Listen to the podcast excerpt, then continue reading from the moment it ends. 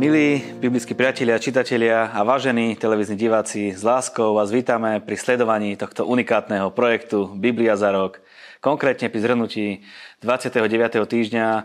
Či už sleduješ cieľene, preto lebo chceš vedieť o Biblii viac, alebo si si na zápol úplne náhodou, je to úplne jedno, lebo ak si sa rozhodol, že chceš čítať Bibliu a otvoríš srdce naproti Bohu, Boh má moc, aby zmenil a zasiahol do tvojich okolností. Ak chceš a túžiš potom čítať Bibliu systematicky, jednoducho, chronologicky a s porozumením, odporúčame ti, aby si išiel na stránku bibliazarok.sk, kde všetky podstatné informácie dostaneš a dokonca si môžeš Bibliu pekne naporciovanú na každý deň vypočuť. My sme vďační za vašu podporu a priazeň, ktorú nám dávate. Je to veľmi milé a príjemné počuť reakcie na to, ako vám tento projekt pomáha, aby ste viac poznali Bibliu, ako vám tento projekt pomáha, aby ste mohli osobne vyťaziť vo vašich životoch a my sme veľmi vďační za to, že môžeme byť toho súčasťou. Mail infozavináčbibliazarok.sk je pripravený akýmkoľvek otázkam, ktoré na nás máte. Dnes je otázka nasledovná, na budúce to môže byť otázka vaša. Chcem sa opýtať na Levitiku z 5.15. Na niektorých miestach v Levitiku začína verš s tým, že ak sa niekto neumyselne prehreší a tak ďalej. V tých častiach je potom opísaný postup, ako obetovať na opustenie hriechov. Ako to bolo s tými, ktorí sa dopustili hriechu úmyselne? Boli okamžite usmrtení alebo ukameňovaní? Mali šancu v starom zákone, aby im Boh odpustil úmyselný hriech? Keď budete pozorne študovať, môžete si všimnúť, že písmo spomína rôzne druhy obeti. Napríklad aj obeť za pobludenie a samozrejme aj umyselné hriechy vedeli byť odpustené, prikryté krvou obetného zvieraťa. Každý jeden hriech má svoju predpísanú obeť a aj ten úmyselný. Vrátim sa jednou vetou len k relácii, ktorú sme mali naposledy. Rozobrali sme si jedného velikánstna proroka Izaiaša, dnes budeme v ňom pokračovať a povieme si aj o tom, ako pokračoval ďalej príbeh izraelských kráľov. Tieto zhrnutia sú dôležité veľmi e, práve kvôli tomu, aby ste vedeli porozumieť prorokom, aby ste aj Izajaša dokázali vnímať nie len ako nejakú časť Biblie, ktorá tam je a ani neviem prečo, ale aby ste tie súvislosti vedeli pospájať. Sledujete reláciu Biblia za rok, ktorú vás prevádza Marian Kapusta. Mojím dnešným hostom bude pastor Peter Minárik. Peter, veľmi rád ťa vidím po týždni a ideme si užiť Izajaša. Súhlasíš? Ďakujem, teším sa. Verím, že aj pre divákov to bude veľmi zaujímavé. Prečo je dobré, že čítame Bibliu každý deň? Práve preto, aby sme poznali Boha. Boh je neviditeľný, takže nevieme ho poznať ináč ako z jeho zjaveného slova, ktoré ku nám hovoril. Tým je Božie slovo a kto miluje a chce poznávať Boha, tak jedine takto ho vie poznať. Svetý duch vnúkol Božie slovo a tak bolo napísané a Svetý duch bude s tebou a zase ti dá pochopiť, čo tam je. A takto, keď e, napríklad aj po prečítaní Izajáša, niekedy, keď som to prečítal, tak som mal len zmetok v hlave. Teraz, keď to prečítam, tak len žasnem nad tým, že Boh je oveľa lepší, ako som si myslel a to prajem aby každý ste k tomuto dospel a takto vedeli vnímať hĺbku Božieho slova. Ďakujem Bohu. Skús nám zhrnúť v jednej vete minulú reláciu dôležitosť Izajaša, proroka ako osoby, v akej dobe sa nachádzame a v súvislosti. Takže Izajaš je takým hlavným prorokom, na neho sa vlastne navezujú všetci proroci začalo obdobie píšucich prorokov a to preto, že udalosti, o ktorých hovoria, tak sa vzťahujú aj na budúcnosť a vedia z konkrétnych situácií, ktoré sa práve diali, tak vedia hovoriť k ním a zároveň aj do budúcnosti, dokonca aj do minulosti.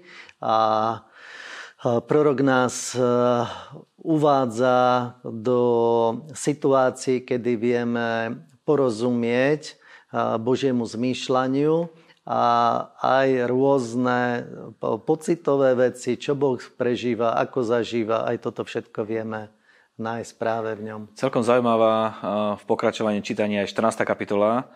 Čo nám táto kapitola hovorí? Čo je taký dôležitý odkaz tejto kapitoly? Takže tieto kapitoly, ktoré teraz ideme preberať, tak sú o súde národov. A 14. kapitola nám vraví o zajatí Babylonu a súd nad Babylonom. Zároveň Babylon znamená aj kráľ Babylonu, znamená satana. A sú tu zaujímavé myšlienky, lebo Júda, o Judovi je napísané, že sa vráti zo zajatia na svoje miesto. A potom je tu opísané súd nad kniežaťom pekla, a tam sú veľmi zaujímavé veci, ktoré si možno môžeme aj prečítať. Áno, to znamená, že je to knieža pekla, aby sme si povedali, kto je to knieža pekla. Takže je to Satan, Áno. je to padlý aniel a práve táto kapitola nám popisuje, že je to muž alebo osoba, ktorá padla z ako aniel bol Helel ben Sachar, čo je žiariaca bytosť, ale potom sa udialo to, že obrátil na seba pozornosť, ktorú mal obrátiť na Mesiáša, na Božieho syna a sám chcel vyvýšiť seba, sú tam vyjadrené práve jeho pocity a takýmto spôsobom, keďže pozná pravdu z očí v oči, my vidíme len v skrytosti, akoby v hmle, tak dostáva hneď odsúdenie, takže je to odsúdená bytosť a práve Biblia nám tieto veci jasne ukazuje. Áno, prečítame to Izaia 14 a ja budem čítať len kapitoly 13 až 15. A veď ty si povedal vo svojom srdci, vystúpim hore do neba, vyvýšim svoj trón nad hviezdy silného Boha a posadím sa na vrchu slávneho zhromaždenia Božieho v najďalších krajoch severa. Vystúpim na výšiny oblakov a budem podobný najvyššiemu, ale si zvrhnutý do pekla, do najzasadnejších kútov jamy. Fantastické zjavenie mal Izajaš. Potrebujeme si uvedomiť jednu vec, že keď Izajaš hovorí o súde Babylonu, tak hovorí o ríši, ktorá ešte v tom čase vôbec nevznikla. V tom čase stále panovala Asýria, a podmaňovala všetky národy a Boh používal Asýriu ako nástroj na vysporiadanie poriadku, jak s Izraelom, tak s Judskom, aj s okolitými národmi. A práve o tomto hovorí Izaiáš. A v tejto kapitole hovorí súd nad uh, kniežaťom, Babylonu a tam je, že keď sa dostane, dostal do pekla, tak sa zachvelo, zatriaslo sa celé peklo. Tí králi, ktorí tam boli, tak hovorili, ty si porážal všetkých, všetko si podmanil pod seba a teraz si sa dostal tam, kde sme. A potom je presne tento citát, ktorý vyjadruje pocity, a to neboli pocity babylonského kráľa, lebo Babylon ešte vôbec nebol ako ríša. To znamená, že toto je úplné zjavenie, ktoré dostal Izaiáš na dobu ešte pred stvorením človeka, čo sa udialo v nebi, ako sa z e, dobrého aniela stal padlý aniel a spolu s ním strhol aj ďalší jednu tretinu e, neba, čiže anielov, ktorí sa stali padlými bytostiami a dostali odsúdenie a o tomto je práve 14. kapitola. Áno, už tam máme zjavenie o tom, ako e, Satan prvý raz e, padol a zrešil voči Bohu. Ideme na tie súdy proti národom, ako si spomínal, od 13. do 27. kapitoly sú súdy nad rôznymi národmi. My si ich v skratke jednou vetou pokúsime nejako zhrnúť a vysvetliť, čo sa dialo. Takže prvý je taký proti Babylonu a Syrii. Áno, to už sme niečo spomenuli. Takže Izaiáš hovorí postupne vlastne k okolitým národom, nad každým vyjadruje určité súdy. V 15. 16. kapitole je spustošenie Moabu, to sú vlastne potomkovia Lóta. A vždy sa báli Izraelcov a vznikli z incestu a majú prekliatie. A keď sledujeme tieto súdy, tak je dobre vidieť aj to, že na konci tohoto posúdenia, že či je aj či, bude, či sa dostane do tisícročného kráľovstva tento národ, alebo mu ostane iba súd. Takže na konci je napríklad, že ostane nepatrný. To znamená, že prejde do tisícročného kráľovstva po druhom príchode Mesiáša. Potom 17.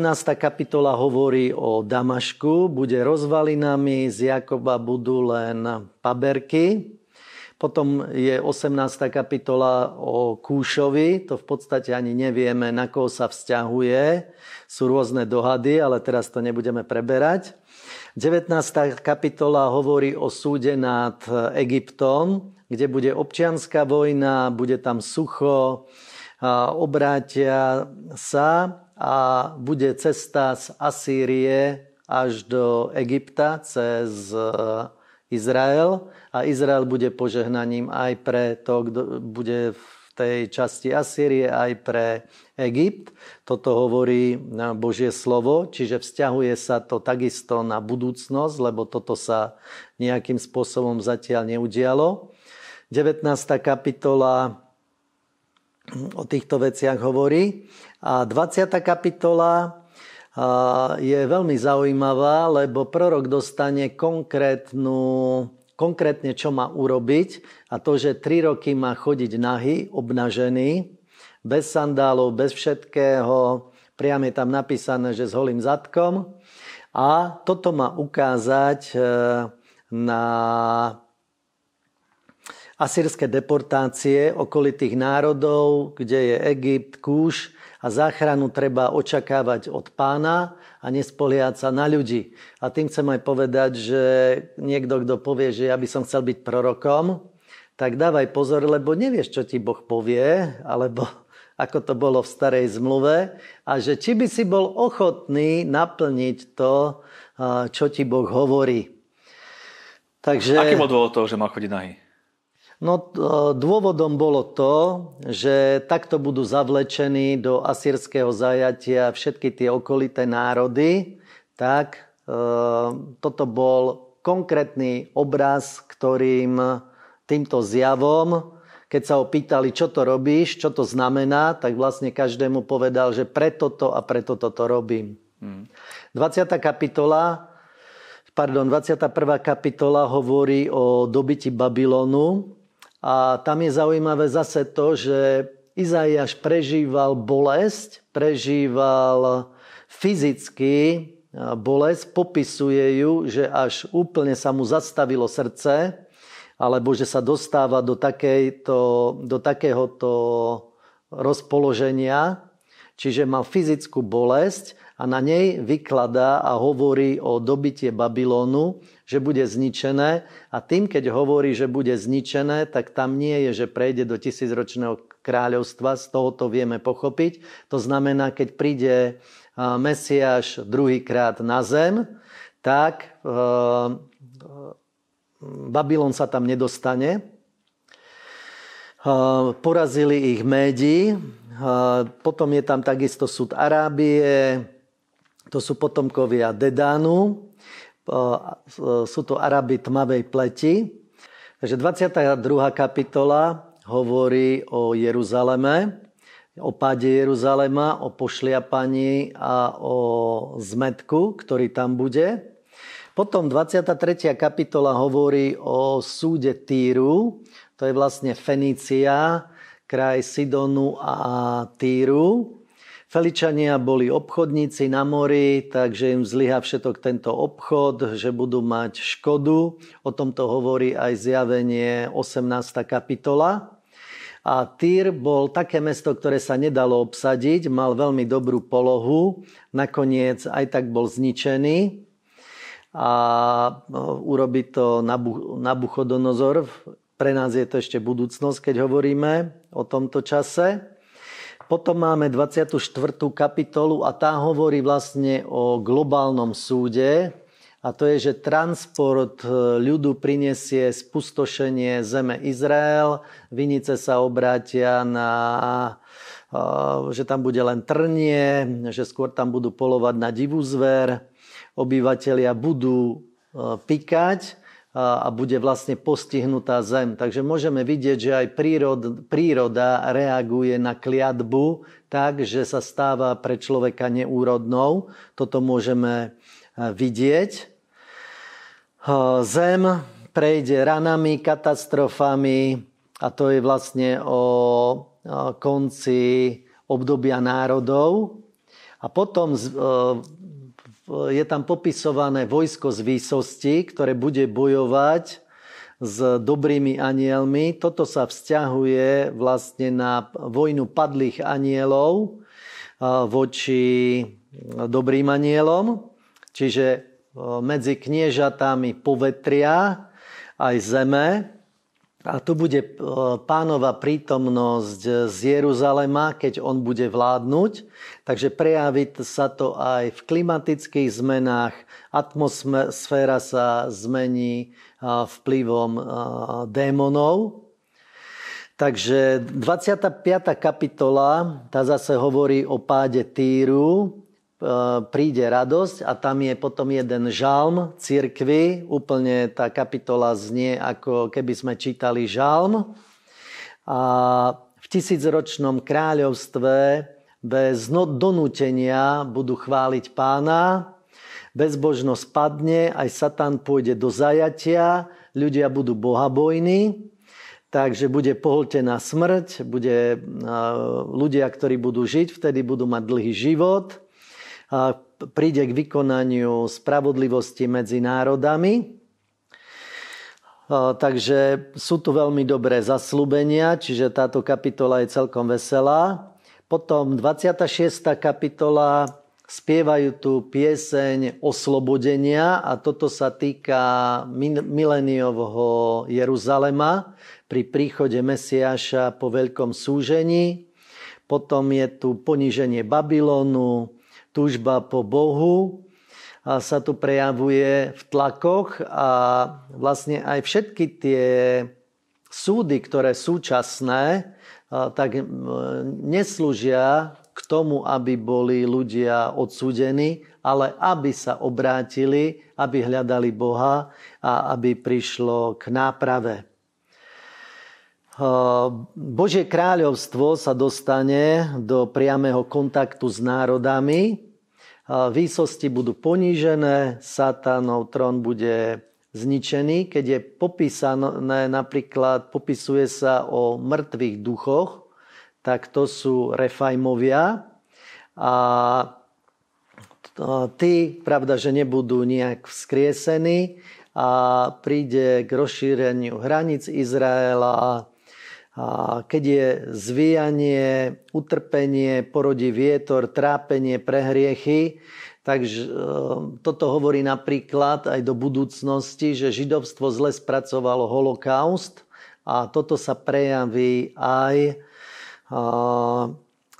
práve takýmito vecami. A keď je tam napríklad výrok, že jedzme a píme, zajtra zomrime, tak e, toto je práve, že miesto toho, aby sa obrátili a hľadali Boha, tak ako by sa dostali do letargie. A koniec kapitoly hovorí aj o vytrhnutí. A 27. kapitola hovorí o posúdení, odsúdení satana cez Leviatana. Leviatán je symbol Babylonu, zároveň je to morská príšera a je to aj Satan, ako osoba, to je v zjavení v 12. kapitole, zjavení Jána. Potom sa tu hovorí o zapustení koreňov Izraela a Boh chce s mierou súdiť svoj ľud, ale napríklad aj Asýria, keď robila súd nad národmi, a tak spocítila to, že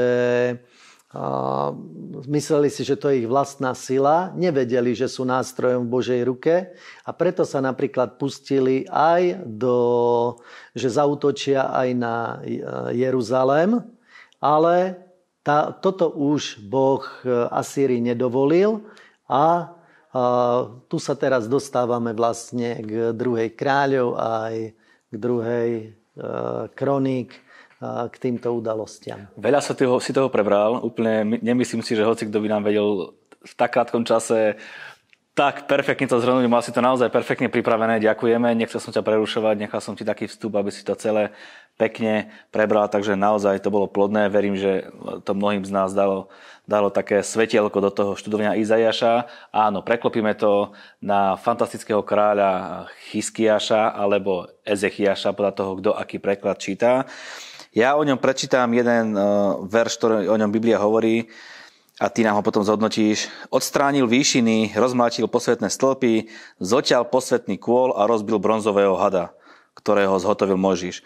Až dovtedy mu totiž Izraeliti pálili Týmian a nazvali ho Nechuštánom.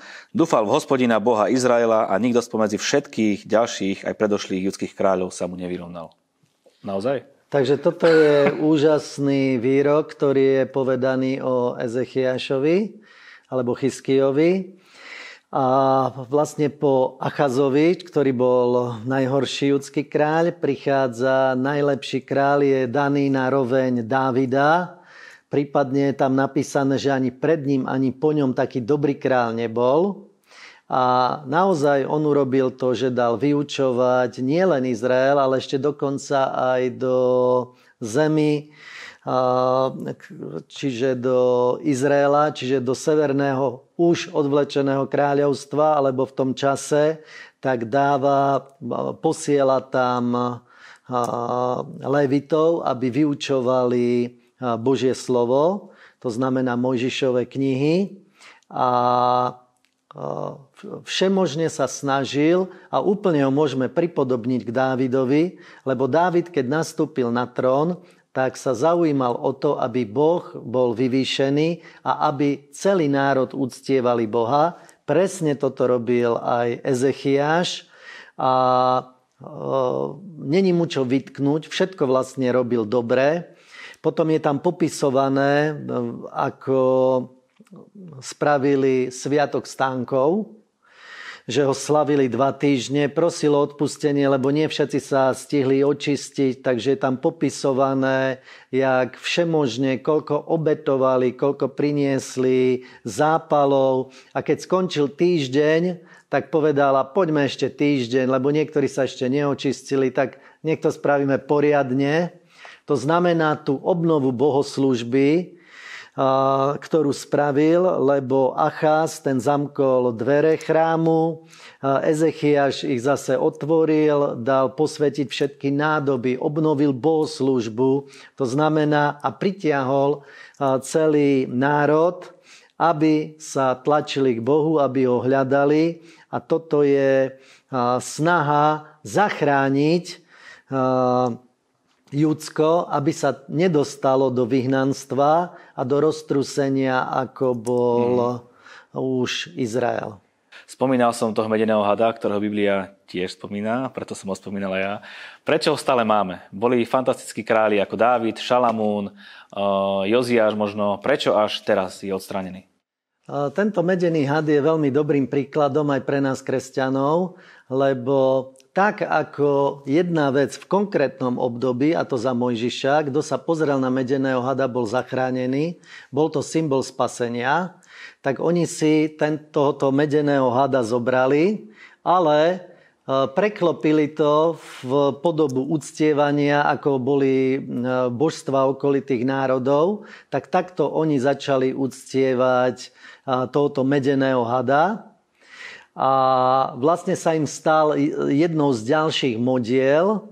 To znamená, že to, čo bolo pred tým požehnaním, za nejakú dobu sa to stalo kliatbou. A aj my musíme byť citliví na Svetého Ducha, že to, čo niekedy pre nás bolo požehnaním, nemôžeme to uctievať a len tu sa vracať. Potrebujeme vedieť, kde je konkrétne Božie jednanie kde reálne Boh teraz jedná a tam potrebujeme byť v strede Božej vôly.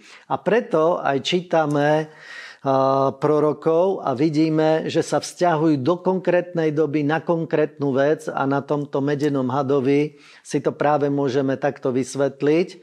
A Ezechiaš bol ten, ktorý ho dal zničiť s ostatnými modlami, vyhodil to a vlastne počas od toho od Mojžiša, kedy zabrali zaslúbenú zem, tak môžeme vidieť, aký prerod tohoto medeného hada že sa stal úplne prekliatím pre Judeu. Dokonca ho nazvali tým Nechuštánom, čo je trocha medí. Čiže pre Šalamúna a Davida bol akceptovateľný ten had ešte, alebo... Není vôbec popisovaný, len tu je teraz jeho ale zmienka. Ale e, bol tam nejaký prechod medzi tým. E, jednoznačne sa to preklopilo v prekliatie.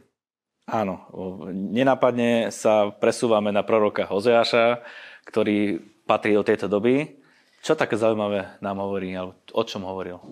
Tak Hozeáš to je ďalší príklad nasledovania, keby chcel byť niekto prorokom. Hozeáš e, presne vyjadruje a viaže sa ešte k Asýrii a takisto aj porovnáva, porovnáva čas a dáva výstrahu pre Judu, aby nenasledoval Izrael. Musel sa oženiť so smilnicou Gomer, ktorú si zobral. A prečo? Povedzme si prečo. Jeho manželka, vlastne ak je ženich a nevesta, tak e, ukazuje sa nevernou, čiže Gomer je ako Izrael, ktorý je neverný a vzniknú vlastne z, ne, z tohoto manželstva deti, ktoré dostávajú zaujímavé mená. Napríklad syn sa volá Izrael. Izrael bolo to miesto, kde prebiehala vojna a kde bol porazený Izrael, čiže Severné kráľovstvo. Potom dcera dostala meno Loruchami, to znamená neoľútostená, čiže tá, ktorá nedostane ľútosť a milosť. A potom je syn Loami, a to je, že nie môj ľud. Potom v 4. a 14. kapitole, čiže až do konca, Hozeáš vyriekne jednu súvislú reč, napomína a učí Izrael, vymenuje ich hriechy, ich závažnosť, vyhlási verdikt, blížiace sa asýrske zajatie a prehlási, že pôjdu do zajatia. Chcem upozorniť každého čitateľa, že keď prorok vyhlási kráľovi, že pôjdu do zajatia, tak vlastne sa stáva vlasti zradcom a okamžite sa obráti nenávisť kráľa proti nemu, lebo každý by chcel, že prekonáme, Boh nám pomôže, cez všetko prejdeme, ale proroci, ich úlohou bolo napomínať a bolo zvrátiť tento stav, pokiaľ sa dá a Hozeáš je tiež jeden z prorokov, ktorý vyhlásil, že príde roztrusenie za hriechy, ktoré sú vymenované, bude odsúdenie a není cesty späť. Tak zároveň napomína aj Judsko, lebo aj ich hriech už sa zviditeľnil.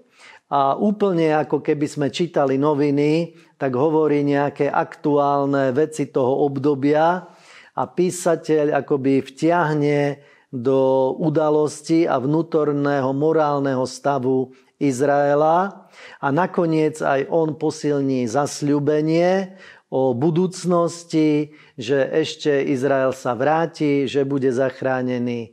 Takže dáva aj nádej pre budúcnosť a vyslobodenie. Áno, on si ženu zoberie, prepustí ju, potom mu zoberie naspäť. To je tam to zjavenie, o ktorom hovoríš.